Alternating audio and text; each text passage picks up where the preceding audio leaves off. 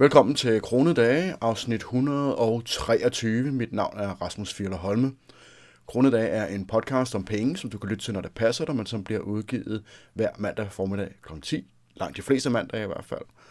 Kronedage handler som sagt om penge, det vil sige budgetlægning, investering, opsparing af hverdagen. Og alt, hvad vi kan gøre for at opnå så høj økonomisk frihed som muligt på så kort tid som muligt. Kronedage er fra tid til anden sponsoreret, men er trods alt drevet bund og grund af jer, der lytter med, og jeres hjælp med at ja, få den til at fortsætte også lang tid i fremtiden. Og det kan du gøre blandt andet ved at gå ind på pengepuren.dk-support. Men du kan også hjælpe med at holde podcasten kørende og samtidig hjælpe et barn, som du holder af. Hvis du kender et barn, du er bedsteforældre, eller far, eller mor, eller onkel, eller tante, eller bare kender et andet barn, som du godt kan lide og gerne vil have får en god økonomisk fremtid og, og vokse op med noget grundlæggende økonomisk viden, så kan du også gå ind på pengepuren.dk-athen, og øh, der kan du finde bogen Den rigeste dreng i Athen, som er baseret på den gamle bog fra 1920'erne, der hedder Den rigeste, dreng, eller Den rigeste mand i uh, Babylon. Den er så skrevet ned her af Timothy fra USA, og jeg har oversat den, øh, så den er mere børnevenlig og, øh, og gør det nemmere for børn at forstå mange af de principper, som er med i, i den gamle klassiker. Og den kan du finde inde på pengepuren.dk-athen, som sagt. Vi står, min kone og jeg, vi står øh, for tiden over for, at vi skal have udskiftet vores bil, og øh, alle ved jo, at det med at købe en ny bil er en relativt stor økonomisk beslutning. Ofte så er det den største økonomiske beslutning, man træffer, når, øh, når vi ikke lige medregner øh, bolig.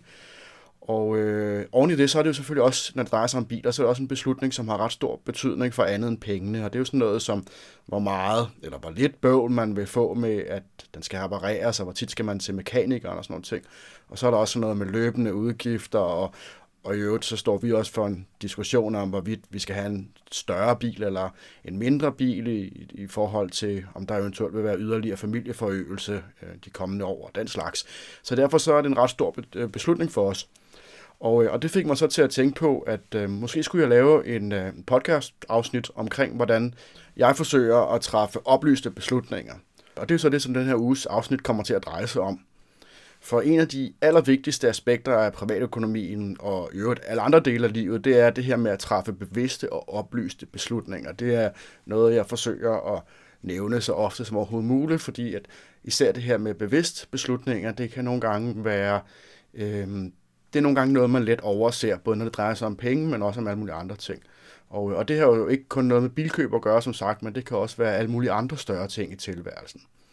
Og med bevidst, der mener jeg det her med at være bevidst om, hvad du gør, og hvorfor du gør det, og så de mulige konsekvenser af dine handlinger. Vi var lidt inde på det i forrige afsnit om, omkring det her med, at, at man skal kende sig selv, når man, øh, når man agerer også økonomisk. For at øh, bruge den her gamle traver om dyre biler, et emne, som jeg tit tager op som eksempel på ja, det var jo ofte, vil jeg i hvert fald påstå, var spild af penge, jamen øh, så kan to mennesker med samme indtægt og en ensartet opsparing og en generelt sådan relativt ensartet økonomi, de kan godt hver købe den samme luksusbil, luksusbil. Og alligevel så kan den ene persons beslutning være dum, og den anden kan være god. Forskellen den ligger i, om de er bevidste om, hvad de gør og hvilke konsekvenser de har. Hvis nu for eksempel den ene, han køber måske bilen, fordi at han har en eller anden umiddelbar lyst til det. Han har fået lyst til at købe en lækker luksusbil.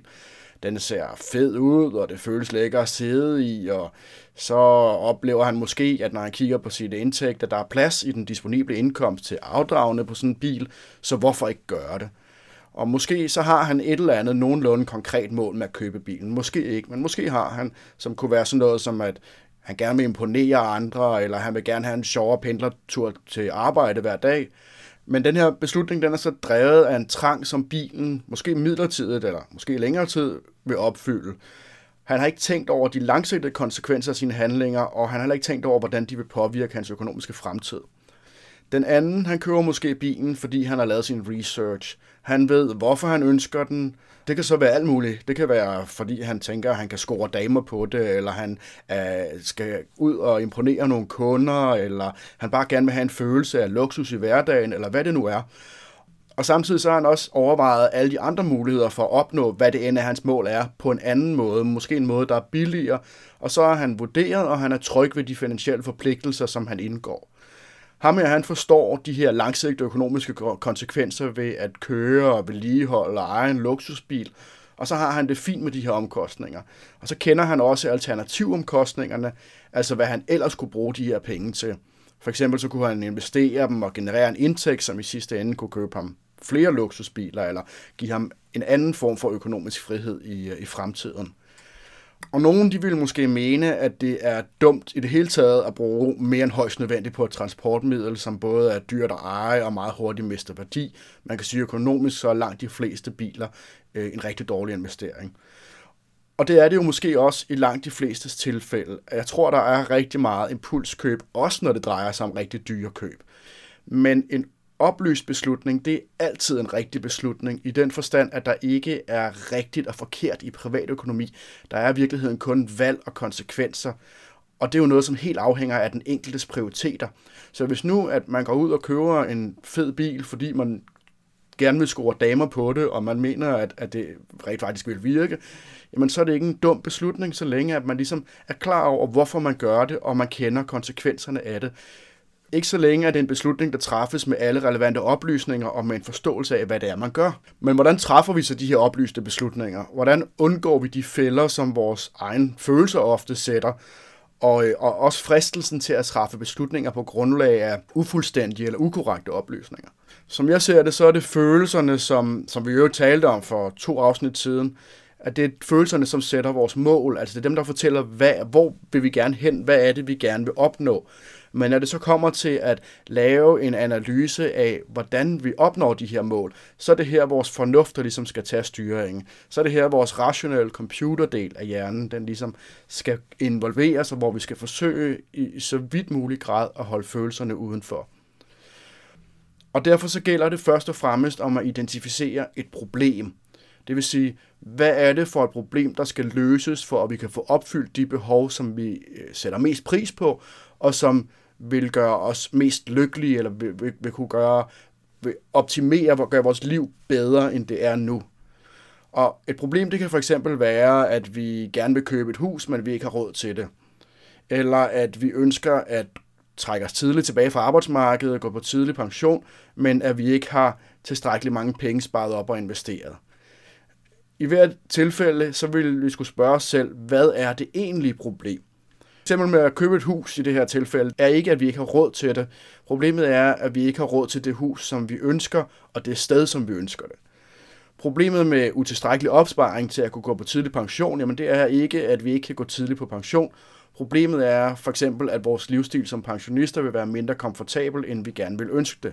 Man kan altid lade være med at arbejde. Du vil i princippet kunne trække dig tilbage med ganske, ganske få penge på lommen, men hvis du skulle leve under en bro, jamen så er det ikke sikkert, at du har lyst til det. Så de problemer er ikke, at du ikke kan trække dig tilbage. Problemet er, at du ikke kan trække dig tilbage øhm, under de forudsætninger, som du foretrækker. Og så er der to ting, der skal bemærkes her. For det første, så er problemet ikke altid det, som det ser ud til ved sådan første øjekast. Vi er nødt til at se ud over den første indskydelse, for eksempel at jeg gerne vil øh, trække mig tilbage, men det er jeg ikke råd til, og så identificere det virkelige problem. Hvis vi nu for eksempel tænker på den person, der ønsker at gå på tidlig pension, men som ikke kan på grund af en utilstrækkelig opsparing. Måske er det ikke, fordi hun gerne vil være fri fra arbejde, men fordi hun ikke kan lide sin nuværende job, eller måske fordi hun ikke bryder sig om den virksomhed, hun arbejder for. Og i sådan et tilfælde, jamen, så er problemet jo ikke en utilstrækkelig opsparing, men det er, at hun har et job, som ikke gør hende glad.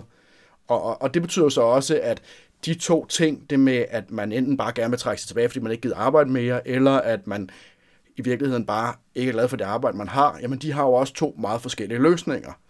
Den ene kræver, at man lægger flere penge til side, eller lever at leve for mindre, og den anden kræver sådan set bare i gåsøjne, at man finder noget andet at lave, eller starte sin egen virksomhed, eller hvad det nu er.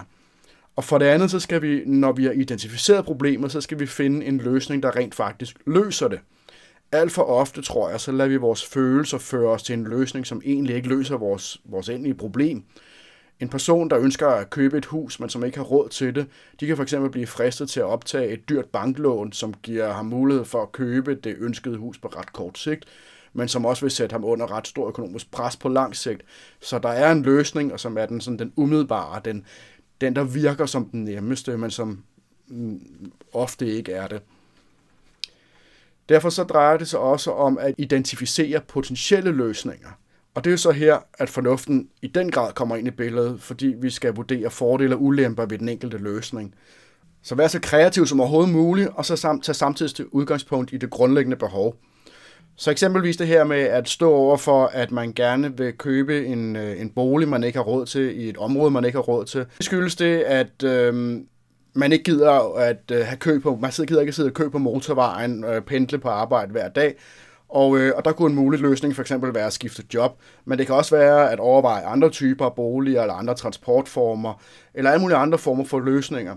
Så der, her der kunne man sætte sig ned og sige, jamen jeg laver en liste af potentielle løsninger, og der gælder det så om at have ja-hatten på, fordi at hvis man, øh, hvis man er åben over for løsninger, som ikke umiddelbart virker som gode løsninger, så kommer de jo ikke med på listen. Så det gælder bare om at skrive alle potentielle løsninger ned. Så det kunne være sådan noget som, at øh, jeg vil gerne forbruge mindre og spare mere op i tre år, så jeg har flere penge til at, at kunne købe den bolig, jeg gerne vil have. Eller jeg vil finde arbejde tættere på min nuværende bolig, så jeg slipper for at pendle.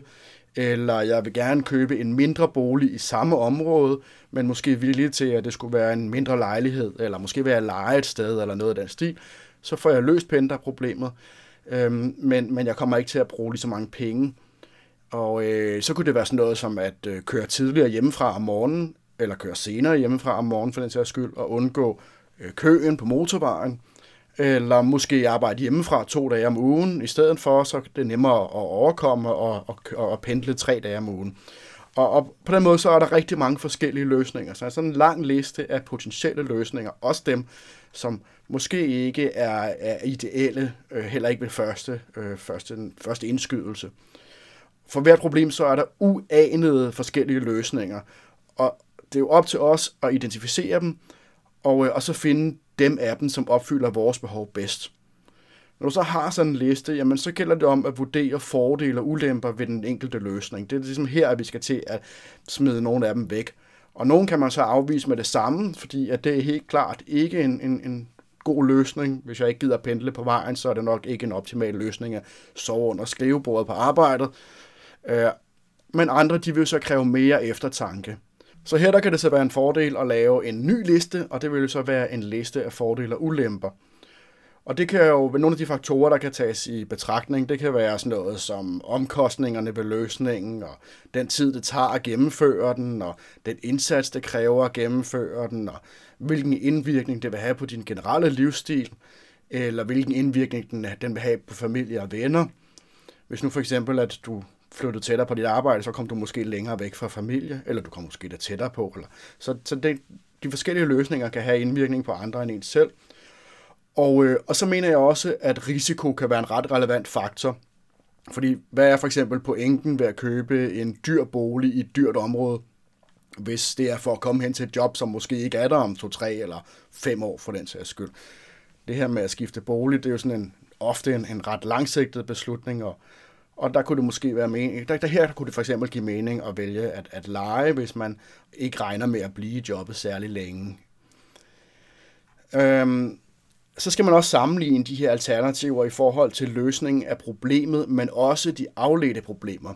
Og det betyder, at vi ikke kun skal vurdere de mulige løsninger i forhold til, hvordan de kan løse det her oprindelige problem, men også i forhold til de nye problemer, som de kan skabe. For eksempel så øh, løser skift til hjemmearbejde måske problemet med, at man ikke skal tilbringe flere timer om dagen i trafikken, men det kan så også skabe andre problemer, for eksempel at du føler dig isoleret fra dine kollegaer.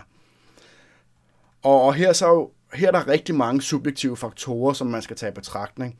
Så der findes ikke noget sådan endegyldigt svar, der findes ikke noget sådan facitliste, fordi det er netop ja, meget subjektivt. Det vigtigste det er at være så objektiv som muligt i vurderingen, og så så godt som muligt at sætte dig ind i fordele og ulemper mod hinanden. Og med objektiv, så mener jeg objektivt i forhold til dine egne præferencer. Og så husk altid selvfølgelig at tage det økonomiske aspekt med i overvejelserne penge, det er jo det, som ofte giver os frihed til at træffe beslutninger på vores egen præmisser. Så husk at medregne de langsigtede omkostninger og øh, eventuelt også langsigtede fordele, økonomiske fordele. Og det kan jo godt være, at den bedste løsning, den, den mest ideelle løsning, den er meget dyr. Og, øh, og så er den næstbedste løsning måske god nok alligevel, fordi at du så vil have flere penge, hvis den er billigere, og, og dermed have, have, have mere økonomisk frihed. Øh, når du så har identificeret problemet, og du har gennemgået de mulige løsninger, jamen så burde du jo have det, man kunne kalde et oplyst grundlag for at træffe en beslutning. Det bedste valg, det er jo den, som løser problemet bedst muligt, når der også tages hensyn til andre relevante ulemper øh, ved at benytte sig af den her løsning. Og oplyst, det betyder ikke, at du har fuld information om alle ukendte faktorer. Det betyder, at du har taget alle de kendte relevante faktorer i betragtning, og så har du truffet den bedst mulige beslutning på grundlag af de oplysninger, som du har til rådighed. Og øh, det er sjældent let at træffe store beslutninger, men hvis du har gjort dit hjemmearbejde, så bør du kunne træffe en beslutning med god samvittighed, og så også gå ind i det og sige, nu har jeg truffet beslutningen, nu stopper jeg med at bekymre mig om det her længere. Det var en øh, relativt kort podcast, kan jeg se, men jeg håber, du kan bruge det til noget. Og øh, som sagt, hvis du kan, er du velkommen til at gå ind på pengepuren.dk-support eller pengepuren.dk-t. Ellers så er der bare at sige tak, fordi du lytter med. Og øh, husk at nyde det fantastiske sommervejr, vi har fået. Pas godt på jer selv derude.